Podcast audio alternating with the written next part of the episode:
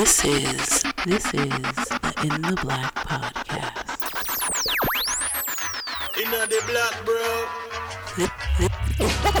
Hands down, one of the best podcasts I ever heard, though.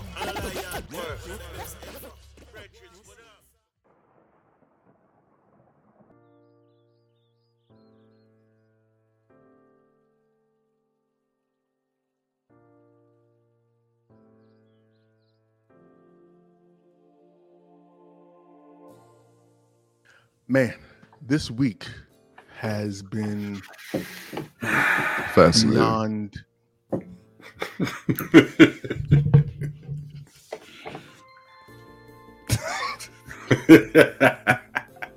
It has been. Yes, This is one of the reasons I yeah. Yeah, fucking fucking Yeah. hate you so much. Mm. Nah, man, but this week has been an, an, an interesting week, man. The, Right. I guess fascinating is the right word for the shit. Mhm. Uh, have you seen that Patrice O'Neal uh, stand up where he talks about how men don't wa- they want to be alone, but they don't want to be by themselves? uh, Have you seen probably. I've seen just about all of his. So I, he's one of my favorites. So I probably have seen that. I'm sure. I probably Yeah, seen yeah, it too. yeah.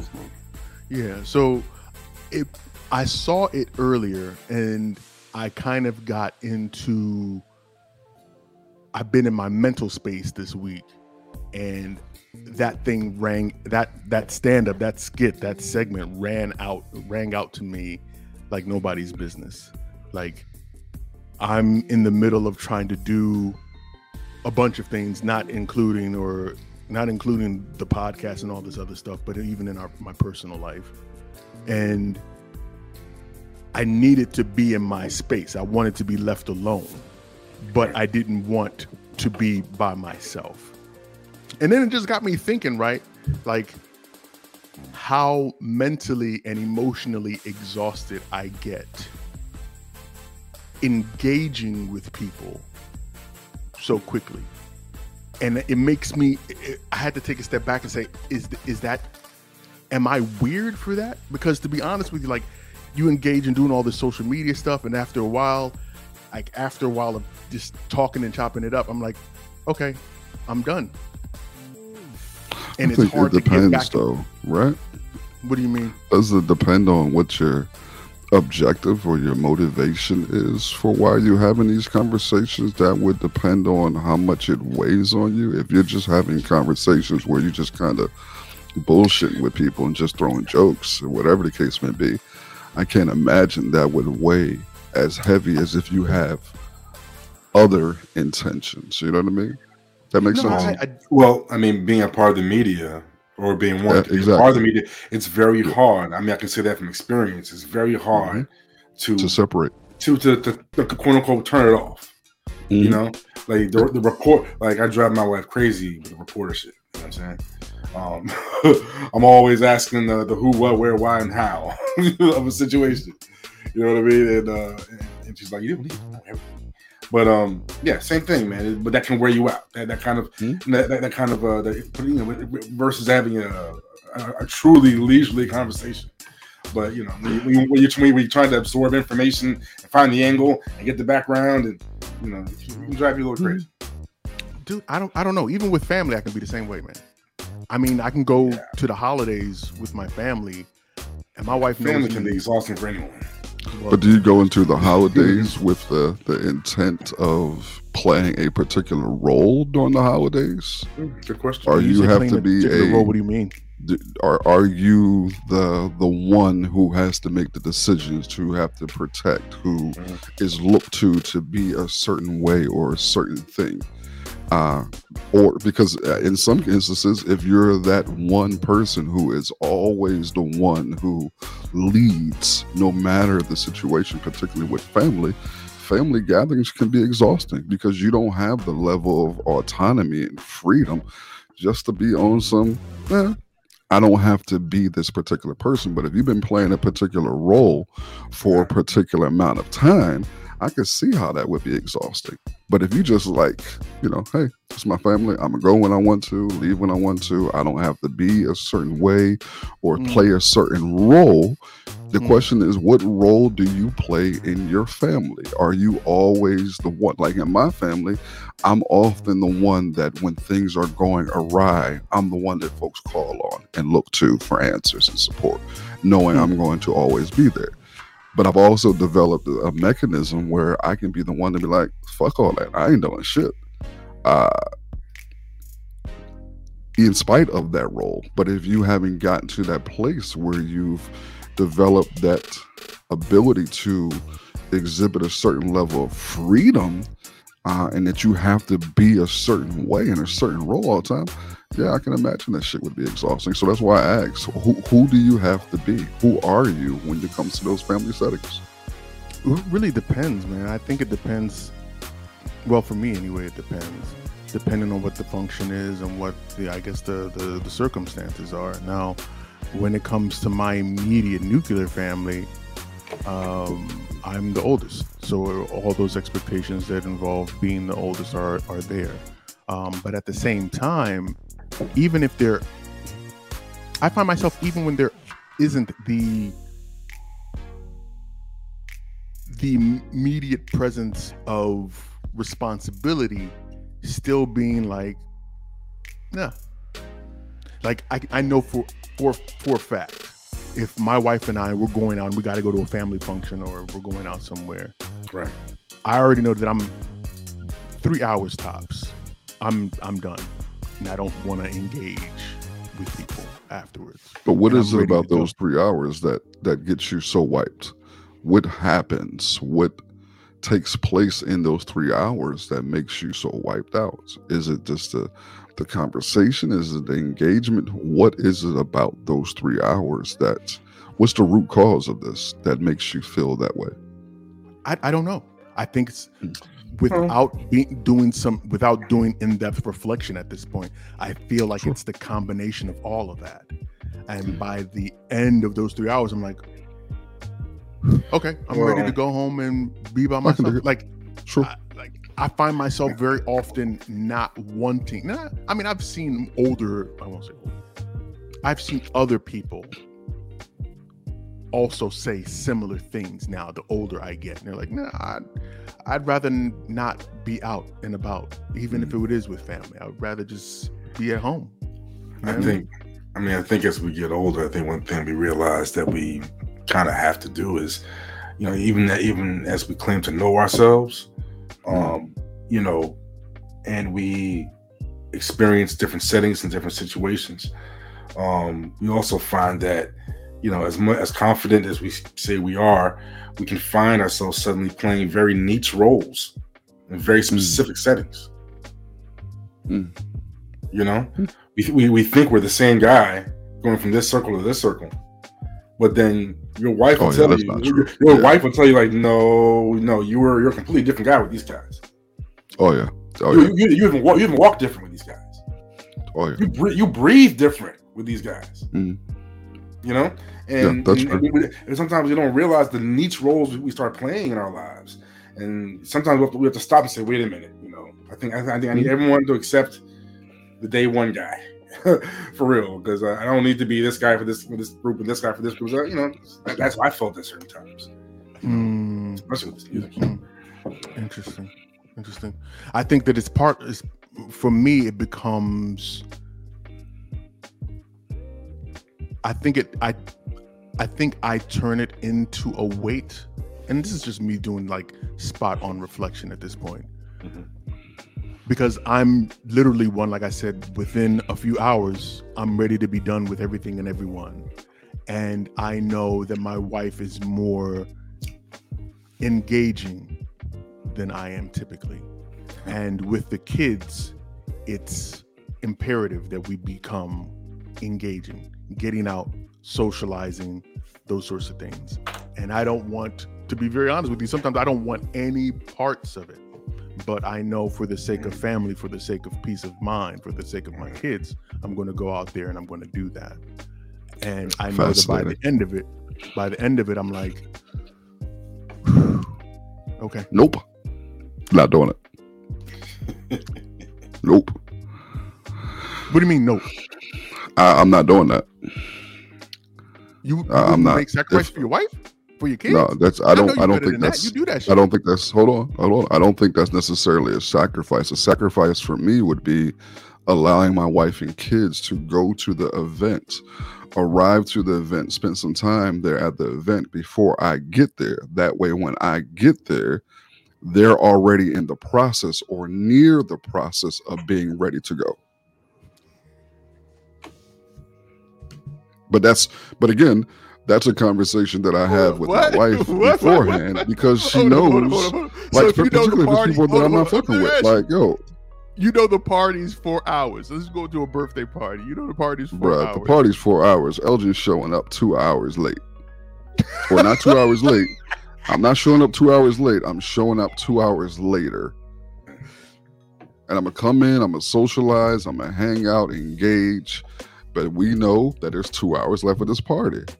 Y'all wanted to socialize. That's part of their personalities. That's part of who they are. That's not who I am, but I'm willing to compromise by actually participating.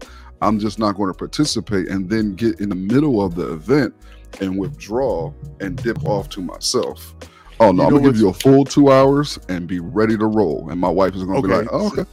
So we're the okay. So we're slightly the reverse because what I will do, I will go, especially when it comes to like family outings and things like that. Mm. I will go with my wife and kids. We'll go drive separately. We'll go. I'll go with my wife and kids.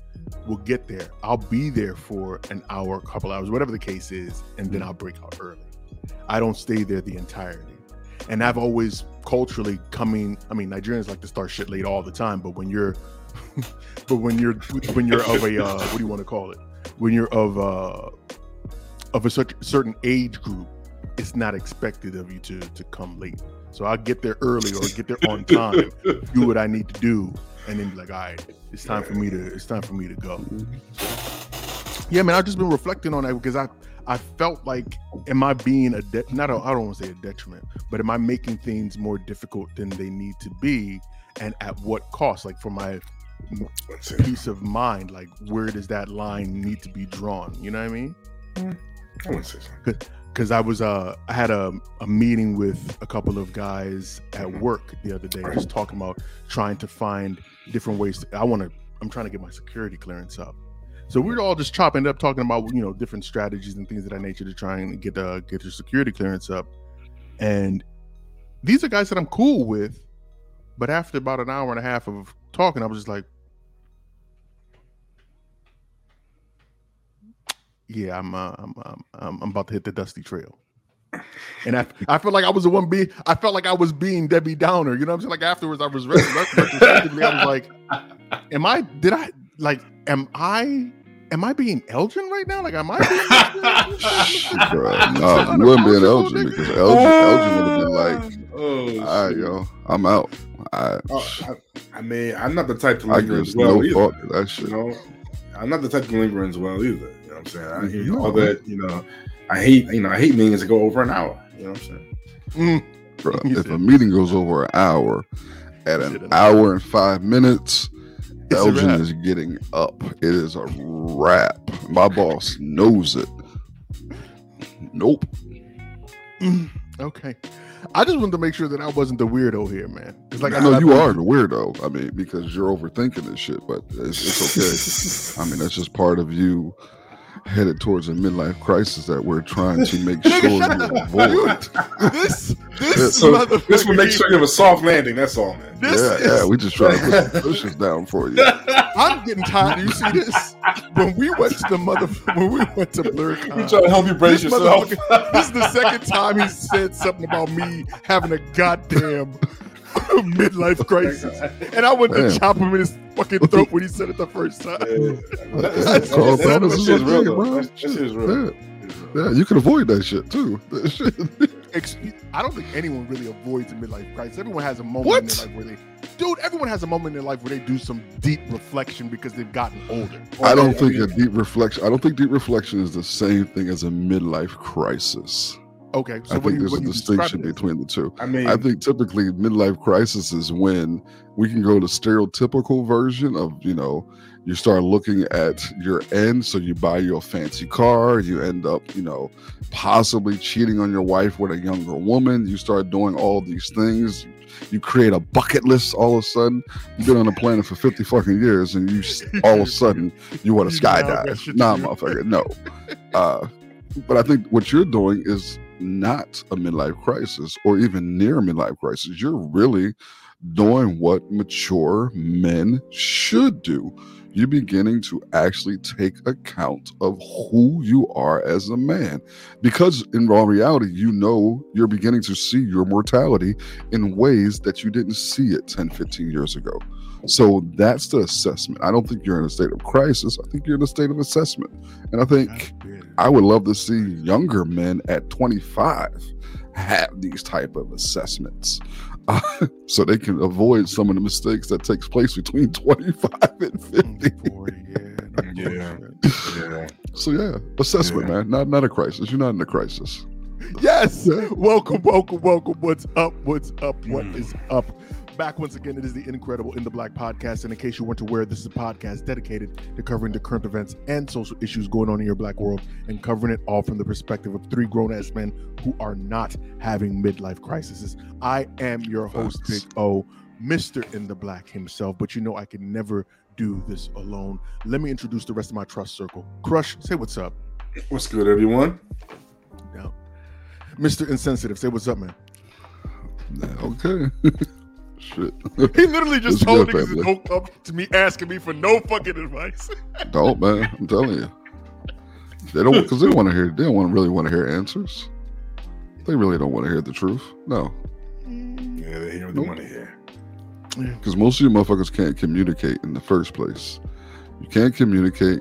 You don't know yourself, and you Mm. want to bring somebody else into that shit while you Mm. try to figure out who you are, and you can't tell. No, don't do it. Mm. Save yourself the headache and them the headache. Should we should we pass around the collection plate for the pastor tonight? Cause he out here putting it. God Yeah. damn. If you're checking this out on YouTube, make sure that you hit that thumbs up button. It helps the algorithm goes a long way. Make sure that you subscribe as well. Hit that big red button so that you don't miss out on the next episode. You can follow us across social media at In the Black PDCST on Facebook, Twitter, and on Instagram. But Elgin, please tell these people how they can become part of the family if they want to do that. Hey, we want you to become a part of the family, man. And for all you guys who are already a part of the family, sincerely, we appreciate you. You actually come back and listen to this shit all the time. So that tells you how much you actually love us. Coming back and doing So right. You keep coming back. Uh, but we appreciate you guys sincerely. And for you folks who are interested in becoming a member of the family, we sincerely ask you to head on over to our website, www.intheblackpodcast.com. There are old episodes, there are pictures, there's swag, but specifically, there's a big old page that says join the family. And all you got to do is follow directions, and hopefully, you can follow directions. Uh, you can follow directions, right? Yeah. Okay, good, good, good, good. On this page, you can buy the swag. You can just donate when in that capacity. It's scrolling right at the bottom of the screen. And for you guys who can't see or are listening to this, it's dollar sign in the black podcast. Dollar sign in the black PDCST for Cash App. if You just want to donate. But what we really want you to do is to become a member of our Patreon. That's where you hear a whole lot of the, the B roll shit, the backdoor shit, the back to backstage shit, shit that we don't talk about each other's mamas and shit. No, we don't talk about anybody's mama. Let's, let's, let's be clear, because people's mamas listen, and we don't want no problems. Uh, but yeah, become a member of the Patreon, man. Come through. Uh, there's a number of tiers. You know how to do it. Uh, pick the biggest tier and just forget about us, and we'll be okay. Man, no bullshit. side side note, my my mom just happened to Oh, ask God. me like a, a day or two ago how the show was going and so on and so forth. Right. And she asked about the two of you. And then she said, Oh, "Which God. one is the one that's always giving you problems? Is it the light skinned one?" I said, "Mom, they're, both light skinned." I'm gonna say, They're giving me. I said, Elgin, problems. The. I said, Phil is the good one. Elgin is the troublemaker. She said, "Oh, Oh, okay, that's oh, oh, you in trouble with the Nigerian, I don't know Nigerian why. elders. I'm You in trouble with the Nigerian elders. And she'll, and she'll be by tomorrow too. I'm gonna make sure to tell Oh. every single bad thing that Elgin has I don't said. You don't want her. You don't want her to listen to this, then, huh?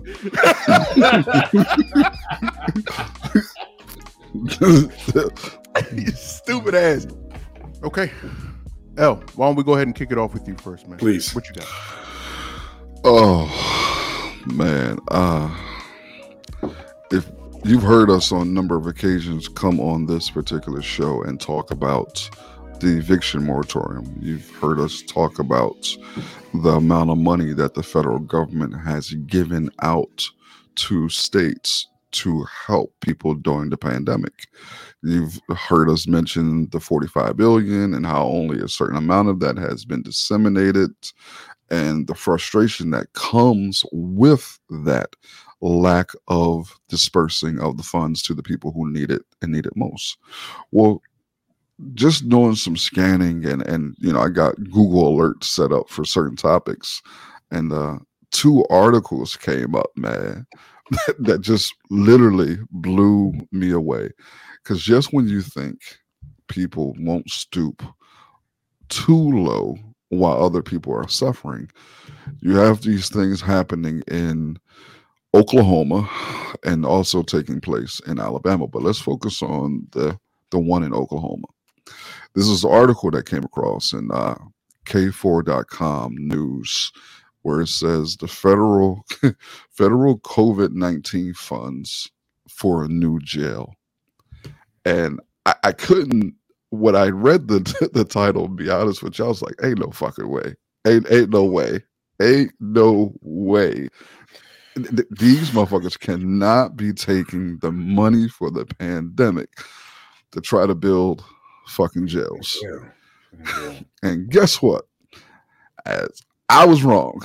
These motherfuckers are trying to take the money to build motherfucking jails. Okay. Here's here's the one of the paragraphs that I just screamed at when I read officially. Monday's special county commissioners meeting was to take bids on, among other things, consultants to help oversee the spending of $154 million of federal COVID relief money. So $154 million of money that was supposed to go to people who are suffering in the midst of the pandemic. They're looking to use it to build a more than 200 person jail. But the, the, the excuses, the, the excuses, uh, is is, is uh, oh, they're f- for the because, because, because, because, because the current jail apparently apparently is as if any jail would be ever considered nice. Apparently, that apparently their jail has uh, conditions so now, poor. is this now is this Oklahoma? so things things in Oklahoma have to be going so well, right? They have to be going so well. Their numbers have to be way low. They have they probably don't have anyone being evicted. Mhm. There's no one suffering financially in their in their state. They, they it, it, in Oklahoma County specifically, it, it has to be heaven on earth right now, literally, because there's no way in the world that they would take a portion of this 154 million that was given to create a better life and try to build a, it, it, it has to be wonderful right? Now, well, oklahoma is just one spot, but I think what they're the foolishness Yes, is happening is. in Alabama. They're trying to. They're not only trying to build a prison. I think they're trying to build three prisons and three renovate prisons some. Renovate, Three prisons. yeah. they're trying to and build trying three renovate prisons prisons and renovate one Yeah. Dude, I don't even know how to call it, man. When you I- when you dropped that article for us, uh, like you said initially, I would I when I read it, I thought that I was misreading it. But when you start to look a little bit deeper and you see that Alabama, Oklahoma, Tennessee, not even about Republicans, but be, when you look at the like the the the the states and how they function, they Oh, yeah, take yeah, more yeah, money. They take more money from the federal government than they actually put back in in taxes. So now you're looking at them being given this windfall, and I use that term very loosely with this COVID money. And your boy Orange 45 didn't put any hard stipulations on how the money oversight. should be this. spent. No oversight. So now you've got these monies in your pocket, and you're like, shit, we already planned on screwing these people that live here anyway. Let's find another way that we can like build up the coffers or put money in these corporations' arms. Because at the end of the day, it's not like they're- you just heard them. They're getting consultants across the board to be able to decide how to spend this money. And it's not like they're going to pay state employees to build these prisons. Oh, They're going to pay major It's corporations are going to bring It's in the somebody- folks, and these are going to be the somebody- it's somebody's friend. It's somebody's homeboy. That's typically how it who- works. that going, it's going to get the contract. Of course, it's going to be a big old bidding, a big old bidding war, quote unquote. But behind the behind closed doors, they tell their boy, "Put down this much money, you got it. But Say this number, you got it." As bad as it is in Oklahoma, at least I give Oklahoma some level of credit because at least it seems like there are people that are like, nah, this shit's not going to fly. They Yeah, don't there's want some, there's some pushback. Yeah, there's Not some in pushback. In Alabama. Alabama, that shit, people, there doesn't seem like there's any real pushback. They There's like ready no to, pushback. and that just it blows my fucking. Do you know what it takes? in- I think Alabama, Tennessee, West Virginia, and one other dem- Republican-led Southern state Yeah, one it other white literally state. takes you almost giving your arm to qualify for Medicaid in these states. Mhm. Mind you, like I just said, these are not only some of the poorest states, but also states that require or rely more heavily on federal dollars than any other states in the union. And Right? They need three more prisons. Why? But think think but about that get though. Medicaid. They're not In trying to order give you to any sort build- of benefits. Exactly. So if they don't give you benefits, right? We talk about this all the time. If people don't have a means to provide for themselves, they will go to an underground economy to create means for themselves. So if the poverty level in these states are so low, I mean so high, and the education we won't even mention, Yeah, let's not even talk it, about that shit. it's it, uh, it it makes sense that they would go and say we're going to take 400 million dollars to build three prisons one is going to two of them are going to have at least 4000 beds so two of the four prisons is going to have 4000 beds. That's 8000 beds. So what does that mean? That means that alabama is going to have to cultivate 8,000 people to fill these prisons, just to fill those two prisons. When they can take that $400 million and create a different or begin to create a different infrastructure in their state to prevent those people from going to prison. But they would rather put them in prison because, again, we know prison in itself is big business, big whether it's business. private or public. Yeah, it's about thirty-three thousand dollars a And bed. this is probably one of the most disgusting things that I've ever read before in my life. That while people are literally dying and you have the money to make their life better, you would actually use that money to make people's lives worse. I, when Biden came in, I know that there was a, I don't know how effective it was, but I know that there was some sort of strategy to send people into these states to give them different options of how these monies should be spent. So they sent experts to say, okay, well, it would be best if you spent the money here based on these numbers and so on and so forth. So you're talking about going into Oklahoma, you're talking about going to Alabama, and you know that the uh the medical system is falling apart. You know that there's a larger number of homeless people. That number is steadily increasing in these southern Increasing. states during Yeah. me- during this whole pandemic. You would think, okay, well, we have these experts that came in and said we need to spend these things on housing, on Medicare, on Medicaid, on X, Y, and Z, and they chose somehow, some way to ultimately end up spending it on building prisons. One of the things that I think incited me the most, reading this thing a little bit deeper, you find out that part of the argument that I forget what the governor's name of Alabama is, um, what's her name? Kay Bailey, I think. Yeah, don't do that. Don't do Bailey. No, it- it- we ain't taking that. don't don't do that shit. No, no Uh-uh. Bailey's. No, but No, brother. No. Talking about, talking about the bad Uh. Ivy. It's Kay, Ivey. Kay Ivey. Thank you, Kay Ivey. Yeah. That they said that that was part part of the reason why they've planned on using these monies is because Alabama has been notoriously known for its conditions in the prison Mhm. system.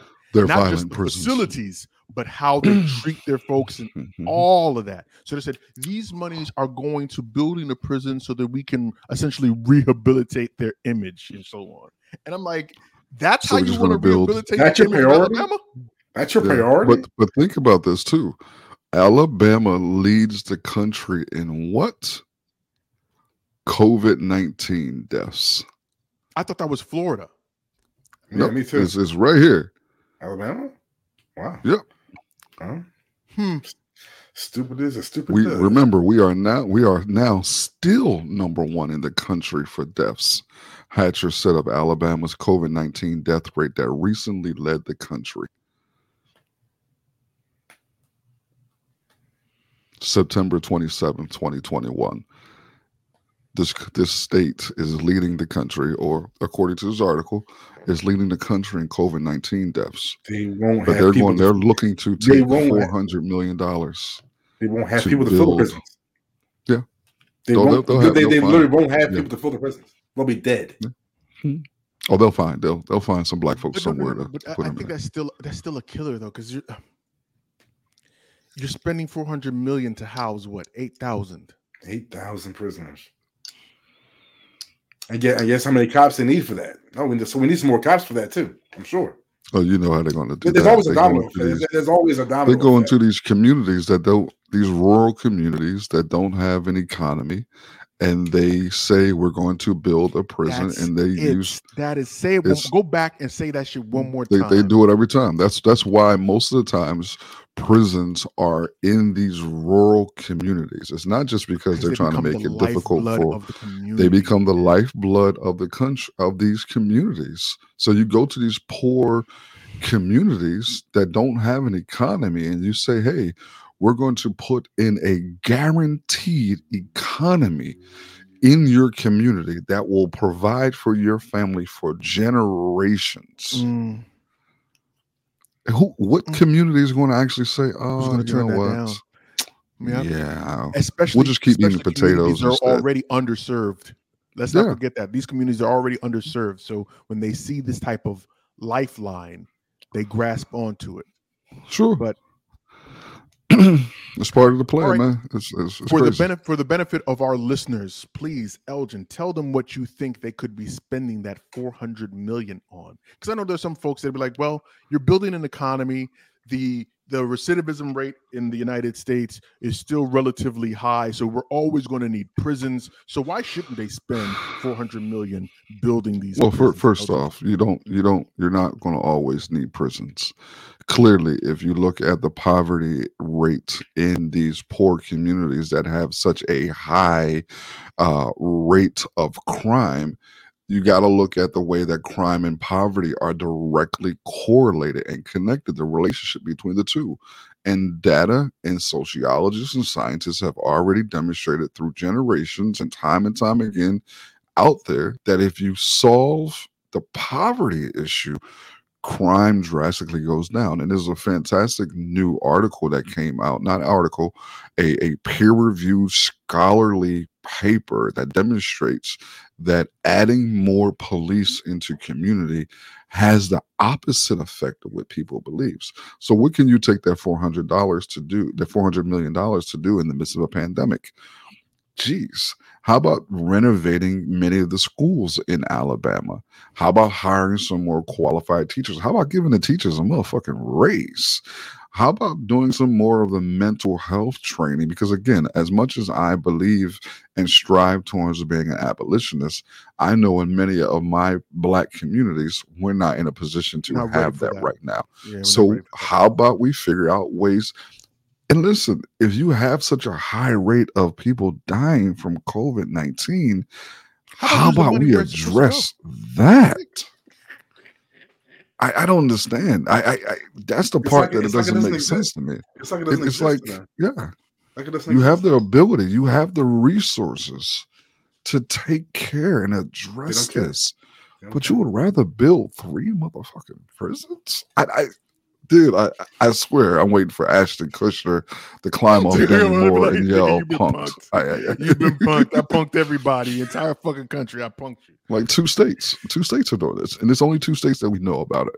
We know there are many states across the country who are mishandling and have mishandled these funds. Now, remember, states have that too. I was five gonna do the years. Yep, to do this. money. five years to hand out this this money, bruh. Listen, it, it, who's going to hold them Anyway. accountable? Yeah, It's gonna be a mess. this nigga Elgin. I love how he does this shit every single time. No, no, no, no, no. I'm I'm talking about who's going to hold the governor accountable for this. Who's going to step in and tell her no that she can't do this?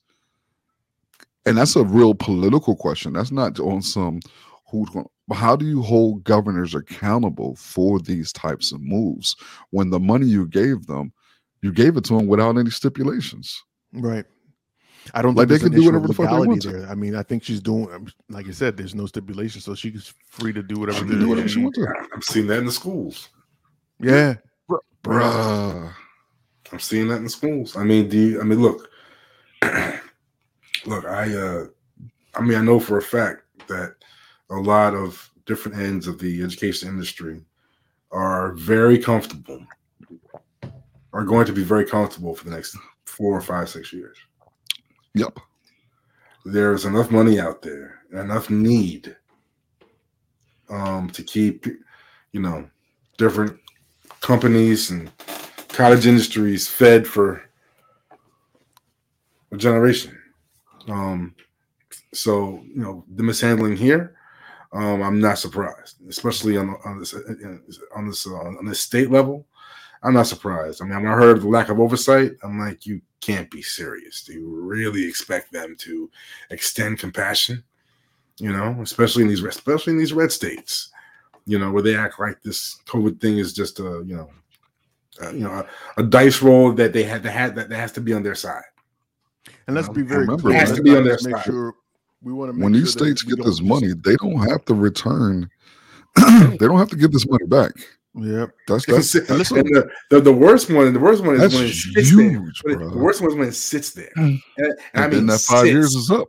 sits and sits and sits. I can use that money.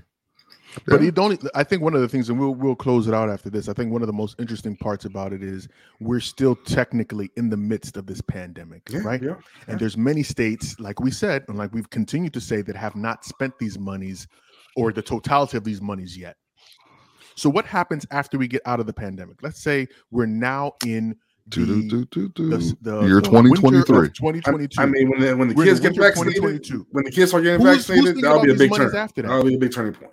Where's it But go? that's what I'm saying. Who's thinking about these monies after that? People would Oh, have nobody. forgotten that these states have even gotten yeah. this money. It'll be forgotten. It'll be forgotten. It's already forgotten. Especially Pretty with infrastructure. I mean, and with, with, with. Infrastructure It's looming. uh, infrastructure bill, like I mean, y'all have all this money, and y'all talking about infrastructure about this bill. I COVID mean, money. it's so They, are trying to force through that that co- uh, the infrastructure Yeah. bill. Bruh, Man, look, listen. and y'all have the money to to, re, to rehabilitate these roads, these bridges. Every oh, Anyway, Telling that's, you, that's, man, that's another this conversation. shit about to It's gonna be a fall apart. battle. Going to be Literally. a battle. Yeah. All right, Crush. What you got for us, man? Man, well, I guess you know it was unavoidable, um, but surely everyone has heard about Mr. R. Kelly finally being found guilty on all counts and set in, a, in his sexual abuse trial. It'll be the first time the singer has been convicted for sex crimes against minors and young women. Um, after nine hours of deliberation, the jury of seven men and five women found Kelly guilty on one count of racketeering and eight counts of violating the Mann Act, which prohibits transporting transporting individuals across state lines for the purpose of prostitution. The racketeering charge included 14 different acts. In order to be found guilty of the racketeering charge, the prosecution had to prove just two of these, these acts to be uh, to the jury. Um, this has been a rather long and painful road uh, to uh, to finally get here, uh, but I think we all knew this was inevitable. Um, yeah, it was uh, it was it, it, it definitely spun out into the most uh, dramatic and and uh, disgusting, rather disgusting uh, uh, uh, saga we've ever witnessed. Um, you know, but uh, you know, what do you what do you what do you gentlemen think? I mean, the and as inevitable as inevitable as inevitable as it was, you know, what does this say about uh, about celebrity? About you know, I guess I guess in, in essence, because it's hard it's hard to deny some of the deeper facts behind the behind Kelly's past that may have contributed to his behavior. Um, not an excuse, but we see what in what what that environment, what kind of individual that environment could produce. Hmm. Um, which is unfortunate, but even more unfortunate for his victims. You know, Yeah, of course. um, of course. uh, you know what you know what does uh what does it say to you guys about uh about I mean is it is it is this the breaking point for celebrity? You think? Oh no, fuck no. No. I mean, even though the label dropped him, and you know, no. The nigga was going to jail for life, man. I don't think the label had any real choice but to, like, Well, not only that, but when they will that be the breaking point for celebrity? no, I don't think so. Okay, I, I, I think uh first off, forever till I die, it's always gonna be fuck R. Kelly. Uh purely for uh all of the harm that he has done to black girls and boys for years. It's always going to be fuck R. Kelly. Now, I'm one who always talks about trauma and addresses trauma and says that trauma needs to be introduced into the context of people's behaviors. But what I will never say is that we can use the trauma card as a way to excuse or even defend never. a person's behavior. Uh, I won't say that. I am uh, deeply troubled by this because I feel for the young, well, I guess they're the, the, the women and men at this point in time who were abused by R. Kelly, who have to go through these trials. Because remember, there's three more of these motherfuckers.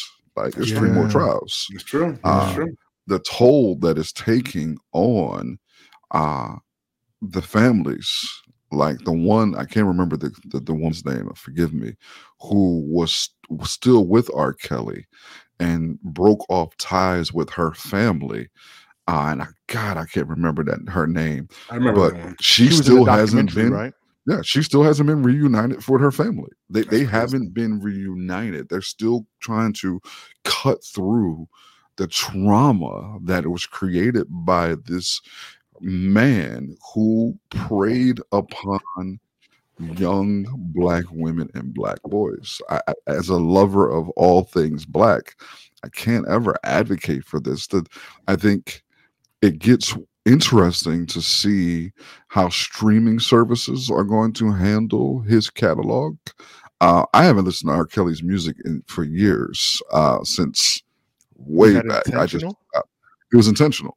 Uh, it was because it was hard for me to listen to certain songs, knowing that certain allegations were out there. We're looming. Like certain I dig it. songs hit a little differently, man. When you, Nah, I dig it. it's like, oh, time out, bro yeah, yeah. you know so it gets it gets interesting man I, I mean i i'm troubled by what these young people had to go through man uh i hope it's and so many layers Th- this right here is going to be something that's going to linger i hope it produces fruitful conversations within our community but i don't think many of us are ready for the conversations that are going to be produced there's going to be from more, this there's going to be a load of different types of. I mean, conversations. the- yeah the- because Uh, we struggle right now with having conversations or even the notion that black men and black boys can be sexually molested or sexually assaulted, abused. We struggle or face we that type struggle with trauma. that now. You know what I mean? yep. So to think that in the midst of all of that he did, he did this to black boys also.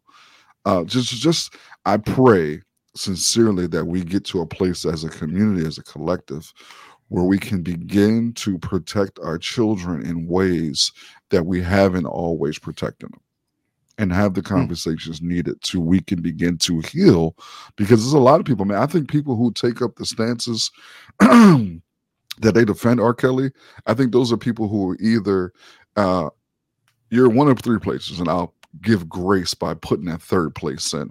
Uh, you're either ignorant of you know how this shit works, The you've been and everything. abused, or you're an abuser.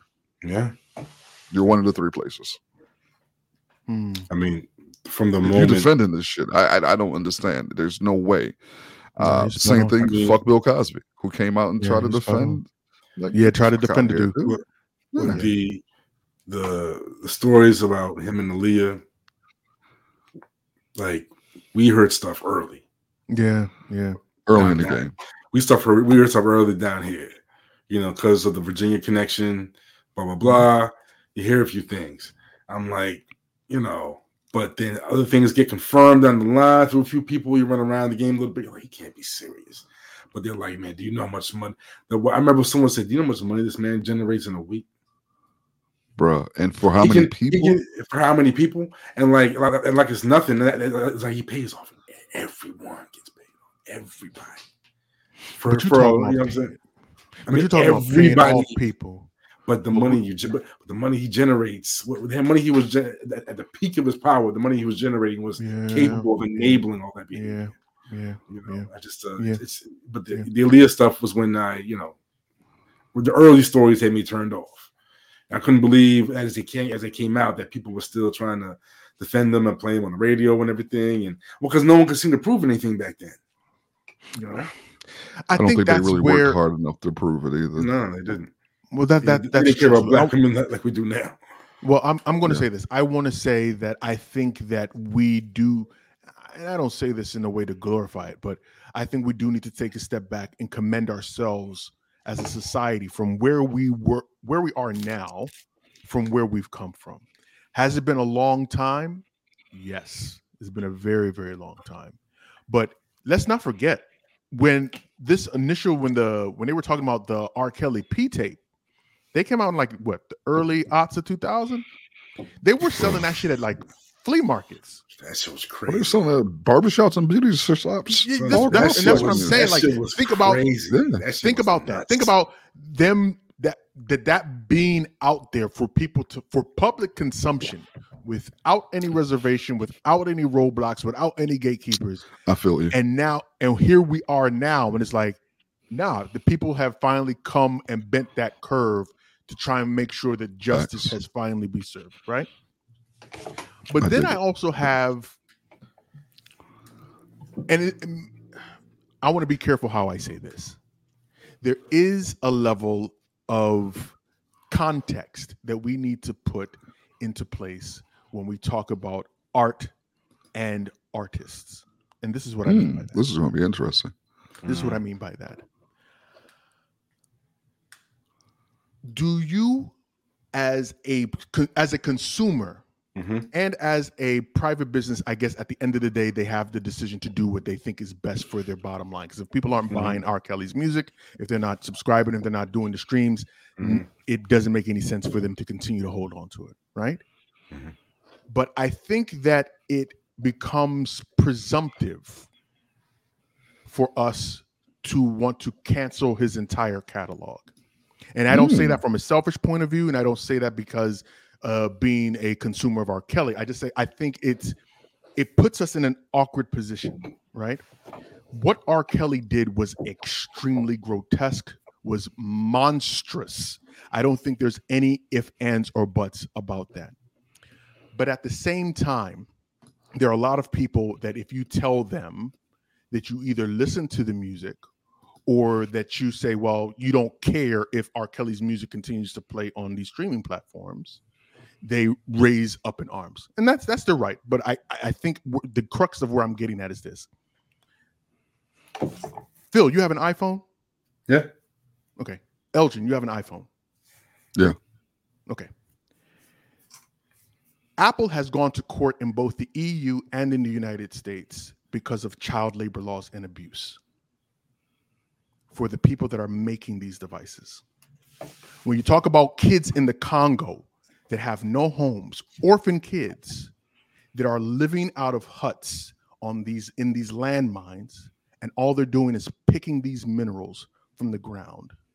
and they're using these minerals to ultimately produce these phones. I have yet to see anyone get into an uproar or outcry about the injustice of these kids, but they'll make an excuse to go out and buy that new iPhone 13. Now, I'm not saying you don't have the right to do it. I'm not saying that you're a bad person if you do, but I think that we need to, within every conversation, there does need to be a level of context. Can you say that I can? I think I should have the right to listen to Step in the Name of Love and still be able to admit that R. Kelly was a fucking monster. What he did was atrocious. Because when we, st- I think when we start going down this rabbit hole, and I use that term loosely, but when we start going down this hole, we're not going to find anyone whose hands are clean. No one whose hands are clean, especially in the music and entertainment business. So where does where does the picketing, where does the outcry, where does the canceling stop? Is my question. You get what I'm saying? Or I mean, no, no. I, I think you make sense. Like I understand your point, uh, and I'm not even going to try to uh, offer a rebuttal per se. But the distinction that we make with R. Kelly and instances of child labor abuse is many of us in many ways, and I think this is where it plays a part at, right? We partook in that. In many ways, we participated in that because we knew or heard rumors of said abuse, and we continue to bump TP2. We continue to ignore that. That eh, so there's a level of culpability underlying level, maybe a small level of guilt that we feel because we actually saw up front what was taking place compared Mm. to the child see labor situation. I th- yeah, that is, I- and, and I think that's the distinction there. But again, I think in many ways, and this is just my thought, we're all hypocrites. Like there are certain things that mm. we just choose to look the other way on. And exceptions are made for the exceptional every single day, yeah, my yeah. guy. and and I agree, and I think that's accurate. But when it comes to children, man, I think that should be one of those. And again, this is me. This is No, this no, no, is- no, no, no. I get you. Yeah, when it comes to But that's I'm children, saying. I, and I I think, think, when that should be. I mean, I, I, no, no, no. I, Yeah. I would like to this think that's the line is my- on with Cross, but people so you know, Clearly, shit about not. the COVID vaccine. I Well, there's 120,000 orphans out there. No, I no, I and I I get what you're saying, and I think part of the biggest what you just said was very profound. I think part of the thing that really makes this stick closer to home is the deeper culpability that we as the black community feel that we have in allowing this to continue, right? But when you mm-hmm. look at some of these child these child endangerment that happens in these countries, it's not Oh, just right here, sure, it's- sure. it's not just having a six-year-old working in a mine. Mhm. It also goes to the sex work and sex trafficking that happens that hopes to build up. Like this, it this- when you look into it, it is deep. It is Insidious, bro. deep. It is. But we don't see that on a regular basis. We don't see that the way we see R. Kelly, whose name can. I mean, when you hear R. Kelly, there's certain connotations that come to mind already. When you hear child labor laws, you're not thinking about little kids in mines or little girls being trafficked into these mines to be used as sex slaves. And I this agree. thing happens all the time, every single day. And like I said, there will be when iPhone 14, 13, whatever comes out, there'll be people lined up outside of T-Mobile or AT&T ready to get them. Not thinking about the connotations of where those things come from. So once again, we make exceptions for the exceptional every single we do that every single day. But once again, I think this is a conversation that is very difficult to have, especially now, right? And maybe we should, maybe I should have waited. But it is a conversation that we, I think that we should be. Ha- no, this is the reason why I say is because some people in the moment they're like, you want these people to be able to, to mourn and to grieve, right? And not bring in, well, oh, what about, what about, right? And I, I dig that. But at the same time, if we're going to have these conversations, let's have them i want to have them in a full and encompassing way that we take a bigger look at the things we consume the things that we look at and what things on a daily basis that we're willing to have exceptions for. I think once again, I can listen to I Believe I Can Fly at my daughter's graduation when she graduates from elementary school and not feel like I need to walk out and protest because it's R. Kelly. You know what I mean? Oh no, no. Uh, listen, man. That's that's just me. I, I, I, I think that's. I would much rather people have the difficult conversations in the midst of the moment before the new thing comes and Mm, mm, sweeps mm, mm. this particular thing out of the way. And again, again, so many people have thoughts and opinions about this particular situation that is not necessarily directed at R. Kelly, but is directed towards the music industry in general. Uh, how the music industry has exploited black men and black women for mm, generations of years, the lyrics of some of our favorite artists. There is a conversation that has to be had around all of that, and we just can't afford to avoid having it. Like I know people who have strong comments about R. Kelly, but won't post it on social aren't media defenders? There aren't defenders of there are not aren't defenders who say things like, "What about the parents?" You know, who's holding the parent? Listen, I think there is a part of the conversation People are saying that still? should, huh? Oh my god, People are saying that for real? Oh my God, yes. Bruh, on your boy Roland Martin's page, he he, he had a whole thread. And, and I'm telling you, and here's the part that really shocked me, and it shouldn't shock me. The overwhelming number of people who were offering some sort of rebuttal or defense, or what about the parents, were black women. Yeah. Mm. Black women have been some of the chief supporters and allies of R. Kelly throughout this whole situation. Matter of fact, at Man, his shut up. sentencing, Yeah. Oh yeah. at yeah. his sentencing, bro, Yeah. at yeah. his sentencing, there were a, t- a group of black women outside blasting. It looked like that Boondocks episode. Shut Yeah. up. Yeah. It's baffling. Baffling. saying things like, "What about them fast ass girls?" Tell me, bro, the conversation's got to be had. But that's why Mindset's got to be changed. All of these things get mixed into one another and they get conflated. And before you know it, even just trying to say that we want to put things into its proper context, it ends up becoming something. Like all jokes aside, like I have a my younger brother who lives in Cali right now, right? I remember I'm a big Michael Jackson fan. I've always been a big Michael Jackson fan, and I love Weirdo. Thriller, the album, right? And I had Thriller playing on my phone when I was brushing my teeth in the bathroom, and they were like, his wife comes in, is like, "Oh, I just wanted to see where that was coming from because we don't play Michael Jackson in this house." Because they're anti Michael Jackson because of the allegations that have happened with him surrounding the child molestation, right? And the fact that you feel, or many people feel, that you have to wipe away a whole portion of your. Yeah, that it's gets very interesting. and It does. It, it's it does get interesting, doesn't it? conversation, man. It's Yeah. very, very interesting, man. Yeah. Anyway, Oh, as a music dude, uh, how do you how do you navigate this as an artist who what do what do we do with his music? Do we just erase his music? Do we no longer as we an can't act like the music we- never existed. And well, I this mean, is different. That's what that's what many of the people are proposing. Mm-hmm. Well, that's true, and I I, I don't necessarily agree with that. And Well, part of the reason why, don't have a choice if he doesn't have a publisher. Well, that's that. I mean, that's true, and that's I mean, that's not up to me. But if the music is available and I'm streaming and it happens to play, I'm not going to hit skip because I'm on my soapbox. You get what I'm saying? But at the same time, what I've also heard, and this is very interesting, I've also heard people correlate the removal of R. Kelly's music to the removal of these Confederate statues, right?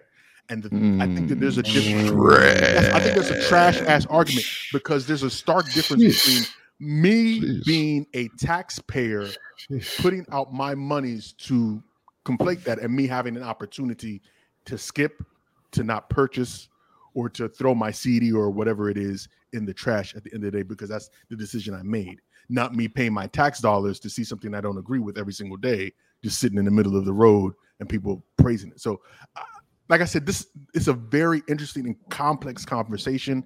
I agree with you, Elgin, that I think that we have to have it in the midst because before you know it, the next thing is going to come, and we're not going to have that t- conversation in its totality. Because and it's already here, though, right?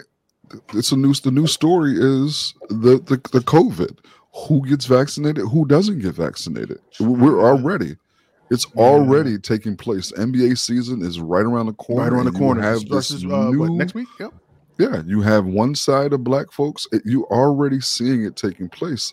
This R. Kelly situation didn't get as much news as it would have gotten pre-pandemic. Oh, yeah, that's true. Mm, mm, That's I very give true. you that. That's I very give you that. I give you that. Mm.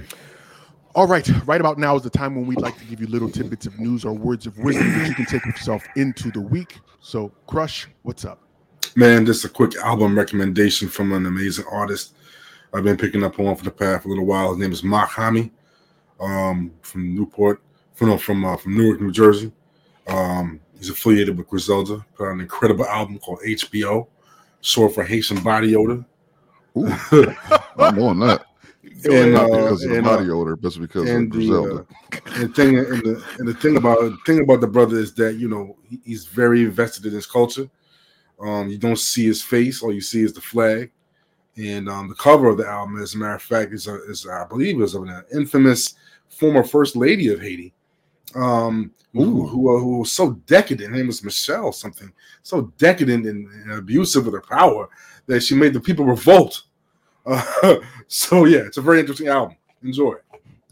But is this is this the same dude, Crush, who used to ride with Griselda back in the day, and he had a falling out with West Side? No, And he you talking, about, just- so you, talking, you talking about another dude. Okay, um, Hus, okay, Hus, okay. um, that dude, Hus Kingpin. that's what it is. That's yeah, what it yeah, is. yeah, That's yeah, what he it had a, is. he had a, That's he what had it a, is. he had a, he had a, and the thing is, his, uh, his last joint was solid too. I need to go get. it. Yeah, yeah, yeah. And last West Side did his last joint. That was what I was wondering about. Oh, maybe they're cool Yeah. now. Yeah, maybe they're cool. Yeah, yeah, yeah. Yeah, you got to get into Griselda. Oh, I know you're not, but bro, you. Oh, bro. Oh, actually, you, actually, the truth, the truth of the matter is, oh, Griselda is one small part of a much larger tapestry that has been bubbling. Has been bubbling. I've been telling you about it for years. It's been bubbling with incredible writers, truly incredible artists. I mean, Bruh. Stove God Cooks to to Mock Woo. to 38 to, uh, special. I mean, very special. Um, Sauce Walker. Woo-hoo. Bruh, it's a new Man, day incredible in dudes, bruh. I'm I, I you. Incredible love. I love how Incredible in dudes. depth and The reason why there's no drums is because they want you to hear the when it comes words. to shit, man. which I love. I love That's it. what that's I love about. Thanks to shouts to Ghostface. it, man. Mhm. L, what's up, man?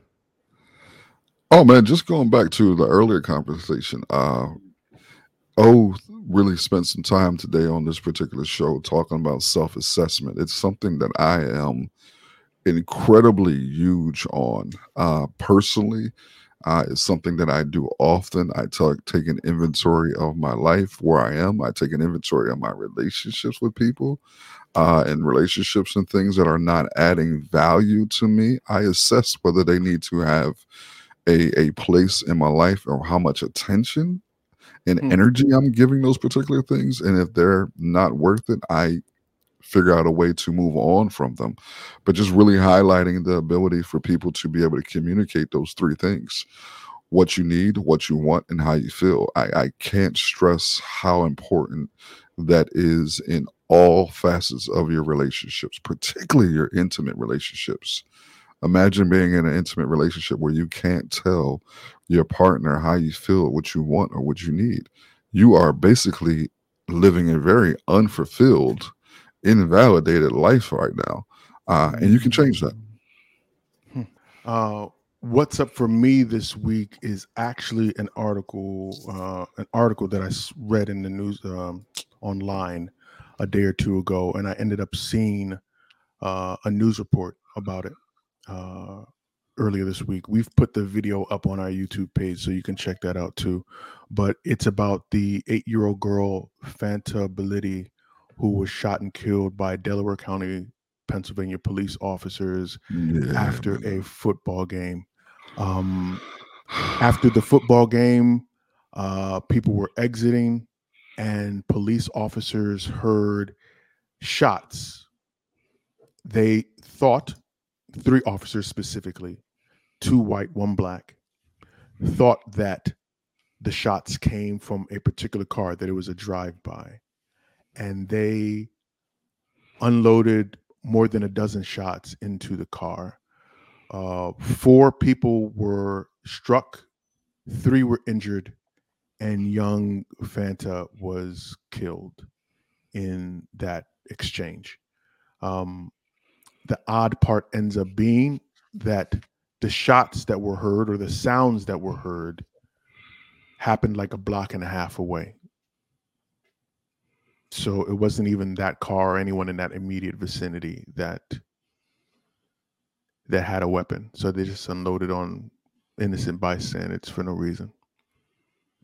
Of course, as police are wont to do, these officers have been put on administrative leave during the time being as they're trying to quote unquote figure things out. Meanwhile, this mother, the mother of this poor young lady, is trying to grieve and trying to figure out a way to bury her bury her daughter. So um I I thought about that because it kind of hit home for me because my kids are back in school and they're out and about and far too often we take our surroundings and the people that we're with for granted and then you see something like that and it makes you just want to lock your kids up and protect them and to seal them away talk less about the insidious portion of it that the police did not follow training did not do what they were supposed to do and honestly it took the police department far too long to come and admit if you would call what they're doing now admitting that they were at fault for shooting this young this young lady. Man, have you seen the news of the the number of law enforcement police officers who are unvaccinated, who are I know New York to City. I know New York City has a big, big LA, right bruh. Like these folks There's a movement are amongst the police. yeah, refusing it's a movement, man. yeah. It's listen, man. How? Mind you, mind you, You know- New York City, you know- New York City, New York has City now is given on the green some- light to give ten more million dollars to the police. If it were De Blasio, and this is De Blasio's monkey ass doing this Fucking de bullshit. If it were left up to me, and De Blasio's the Democrats, I want to make sure folks know that it's not just us picking up both both Mm-hmm. Oh, sides no. are full of Oh, shit on a no. regular Yes. if I were De Blasio, I, which he controls because the New York City P- Police Department is under his purview, And this is all of you perfect. motherfuckers get vaccinated or you don't get the money. Point blank, period. I, end I, of I story. get- I'm just I'm like you, you like first thing, you are a public servant. Yeah, we are man, dealing with a are. public health crisis. Nope, and personally, I'm, saying I'm, I'm, no. gonna say it now. I'm gonna say it to the end. When it comes to a public health crisis, there is no room for personal choice. Personal choice is pe- is pepperoni or sausage. Vaccine or death is not a personal choice. And the thing about what they're doing in New Especially York, man, servant. Especially when you're a public servant.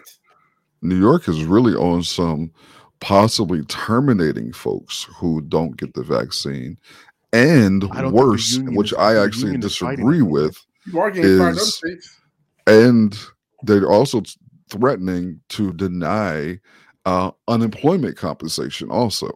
Uh, and i think that's extreme on both cases yeah i, I don't think folks should get fired. I don't necessarily Are you talking about for the public at large or are you talking about for police officers specifically? I'm, they're talking about public service. I think they're talking about police officers firefighters nurses folks like that who don't mm. who refuse to take the vaccine.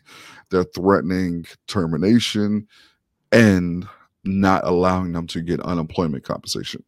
Both of them and i think there's a broader conversation there Yeah, that, yeah, that yeah, needs to take place but but yeah i just found that fascinating No, that Yeah, is right. fascinating because I think I don't think the police unions are going to allow that to happen. One, oh fuck no no but no. I'm the police but on usually telling on their people to stay home but on a on a different note, I'm really kind of flabbergasted that there are actual medical professionals that are refusing to get the vaccination.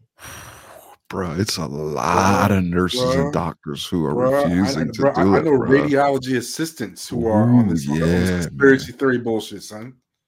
Yeah, it's a lot. I'm telling you, Radiology when we when we come back next week, we'll I'll bring some data to show folks that police officers and nurses are two of the leading groups of occupations of people who are refusing to take the vaccine. Stupid. And I think police officers are leading the occupation. Oh yeah. Oh yeah.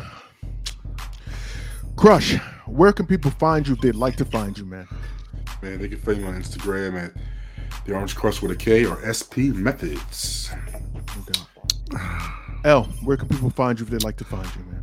Hey man, for more depressing ass news, you can find me at Elgin Bailey on all social media platforms.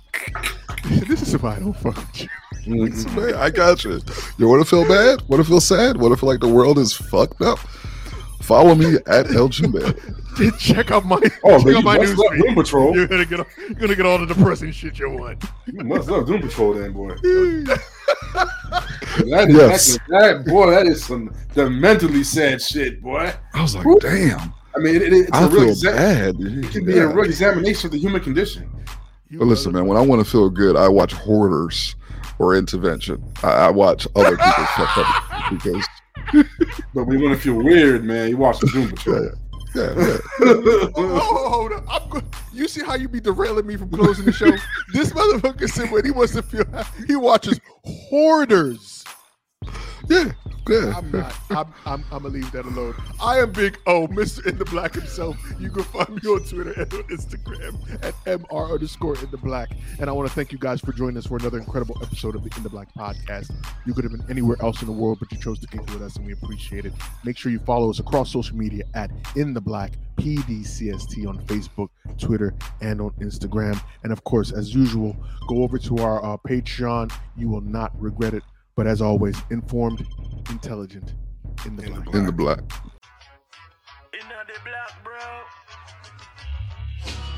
Hands down, one of the best podcasts I ever heard, though. Word. Brethren, what up? I am brother Black up here, brethren. Listen. Uh, in the black podcast, like your lad, it's all facts. You don't like that, then fall back. In the black podcast, don't talk trash, and switch fast. If you ain't raw, then you're whack. Informed, intelligent elements, always relevant. Not for the weak and delicate. This is eloquent excellence. We are setting the precedence. Rest of them are excrement. In the black podcast, the truth like the testament. Don't know, black up here, bro. Man, a specialist. Know what that podcast broadcast, can't mess with this. Like said them a cheat, who no do it so effortless. I listen them, I learn. When them listen, them I benefit. Reporting current events, everything that is prevalent. This is so exquisite, a scientific experiment. Giving you the news, not fused without evidence. Telling you the truth, sentiments without embellishments. Relax, these are the facts. Bringing them to your residence, in your house or your tenement. Listen to hear intelligence. Body filled with melanin power, that's so unsettling. Brighter than stars, bringing some light back to the desolate. In the black podcast, they your lad, it's all facts. You don't like that, then fall back. In the black podcast, they pan top. Who know fi watch black up your chat, me can't flop. In the black podcast, they your lad, it's all facts. You don't like that, then fall back. In the black podcast, we outlast. The whole of them can, none of them no contrast. Yeah. Yeah, man, that's how we do it in the big old. Yeah. Mr. In the Black himself. Uh. What up, DJ Henry? It's your boy Black P. I'm out. Now, Lord.